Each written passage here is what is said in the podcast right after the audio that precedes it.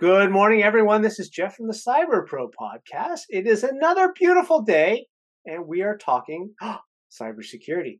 Today, my guest is Anirban. He is the CEO of his new of his own company, which is relatively new. We're going to talk about that in a little bit. Uh, but first, I'm going to hand the mic over to him and say good morning. I'm very grateful that you're here with us today. Please tell us a little bit about yourself and what you do. Thank you, Jeff. It's a pleasure to be here, and good morning to everybody who's watching. Uh, my name is Anirban. My background is in network traffic reversing, and my focus area at this point of time, this is my third startup. My focus area at this point of time is uncovering the software supply chain and helping enterprises solve that problem. Serial entre- entrepreneurship, love it.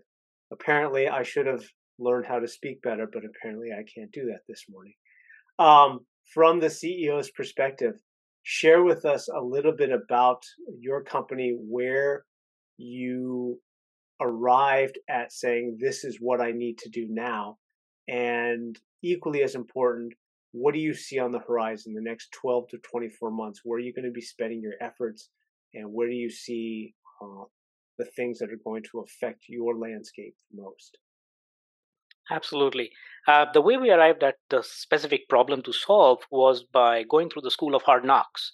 Um, because my two of my companies were acquired in the past, I had senior positions at the acquiring uh, companies. What we saw was there was this constant issue with understanding and verbalizing what is the risk in the software that we are building.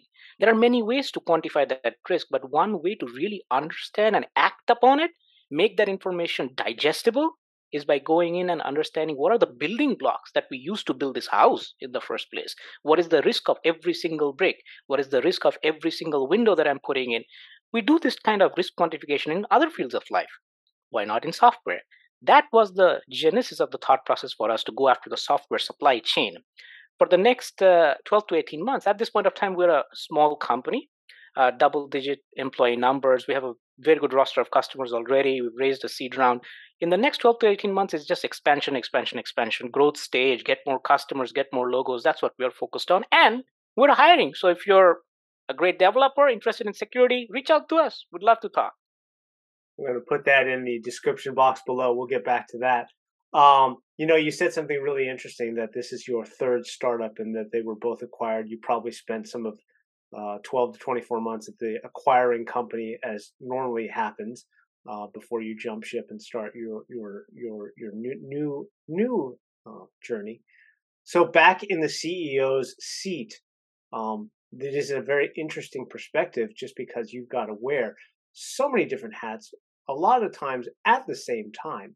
So knowing what you know and being the person at the front of the ship steering it, um, what do you find to be the most fascinating aspect of where you are today?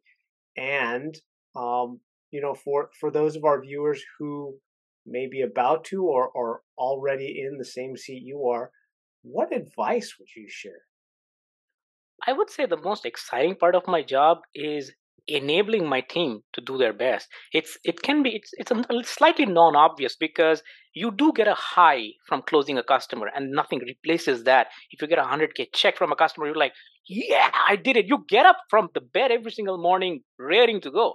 But i think the more most impactful work that i'm doing is enabling and this uh, my my firm belief in life my father used to say that you cannot have responsibility without authority if you're going to hire somebody and don't micromanage them for god's sake like either don't hire the guy or girl but if you're going to hire them let them do whatever they want. Um, that has worked well for me. I have been lucky to work with good teams who are self motivated people and they've they've made me who i am today. Uh, it, it's i don't believe success is a one man or one woman game. You have to have a team that that you lean on. Um, the same thing that i would say that from an advice perspective try to get a get good team try to work with people and um, there's no need to work with divas you know? Life is too short to work with divas. That's my experience. We've never met a diva in our business.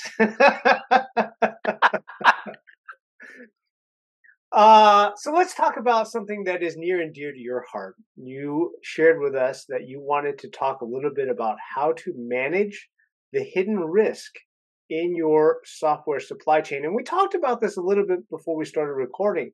And I think we agreed that it's a super fascinating topic simply because we're all experienced enough to go, you know what, I have learned the skill sets to look around and I feel as though I have a good grasp of the things that are not directly in my line of sight, but I know that they can come out from the sides and affect my business. But it is definitely a different conversation when it gets to things we can't see.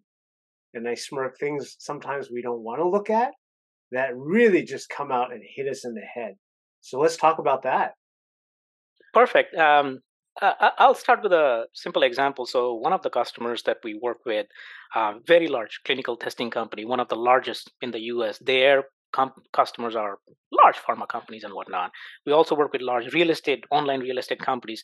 One of the customers that we had uh, when we ran our product on them, it identified all the building blocks of that software. But more interestingly, suddenly they found, hey, we're sending data to an API endpoint in China what is an API endpoint? It's just a location where you're sending data.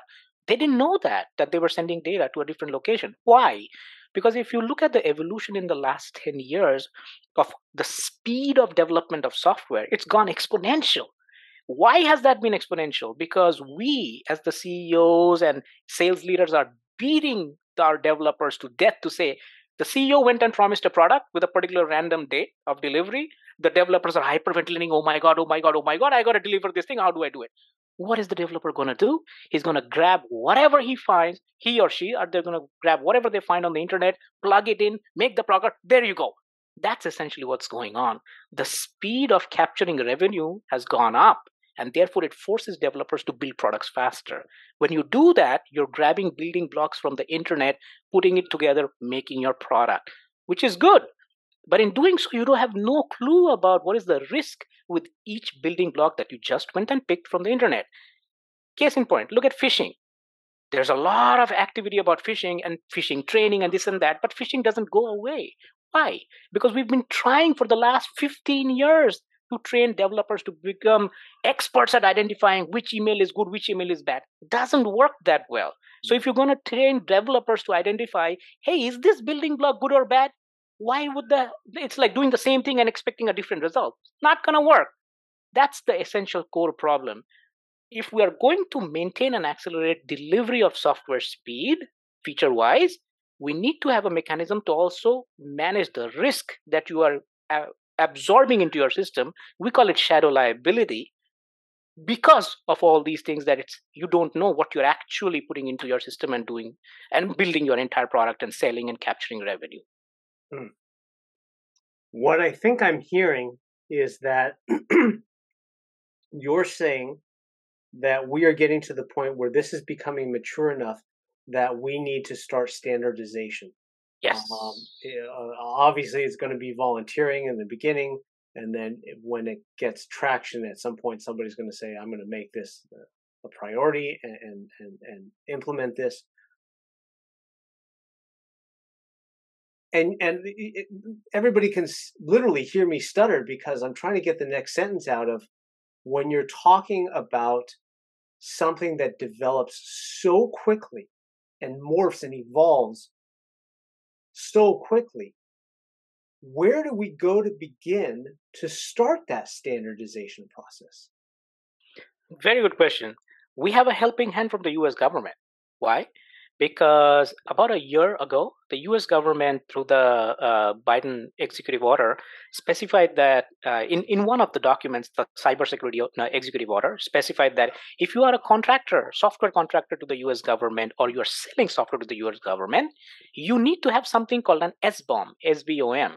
SBOM stands for, and it's pronounced SBOM, uh, Software Bill of Materials just like when we go buy a jar of mayonnaise or anything at a grocery store and you turn it around and you see how many calories, how much protein, this, that, whatever the label at the back, think of the SBOM as the same kind of thing for a piece of software.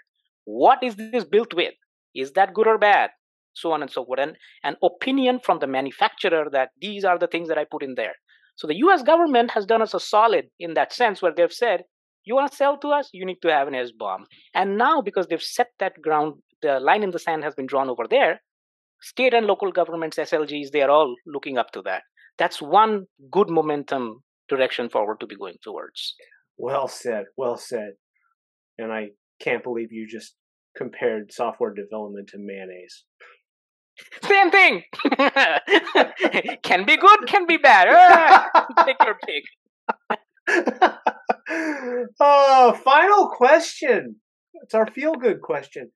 Share with us a story, if you can, of a time when what you did, present day or maybe in the past, that really just affected somebody in a positive way, really made a difference and and and, and kind of either change them or or save them or something along those lines. Love to hear that. Perfect. Uh, not related to software, but when I was an intern in my first internship, and this was years ago, I was interning at NTT Docomo in uh, San Jose. They had a lab over there. One of my uh, another student uh, colleague was really, really, really down one day. He was not making progress on his project and whatnot, and we were trying to like make sure that he's okay. That you know something doesn't go sideways, doesn't do something because people get very involved. Uh, we oftentimes weigh our self worth with our immediate project that we are working mm. on. I can't solve this problem, so I mm. must be bad. I must be stupid. Things of that sort. And one day I just took a seven mile walk with him through the entire Cisco campus. And all we did was just walk and talk and go to In and Out. That's at the edge of the Cisco campus, have an In and Out and come back. And that, like, he told me that that particular conversation over that seven mile walk made him feel amazing. And that was a interesting moment for me because I realized I didn't do anything amazing for that guy from my perspective. I just walked and talked and had a burger. But for the right person at the right time, a small gesture can actually mean a lot. Yeah, listening. Uh, I think that's uh, something we we could all improve on. Absolutely. Hearing what is said and sometimes not what is said, but what's not said. Yes. Yes. Yes. On that, Anirban, thank you very much for your time. We genuinely appreciate your uh, commentary and your insights, and we look forward to hearing more about your new company. And we're going to link it down in the uh, description box below. So thank you very much. Thank you, sir. Thank you, Jeff. Appreciate it. Thank you for listening to the Cyber Pro podcast today. Please like and subscribe.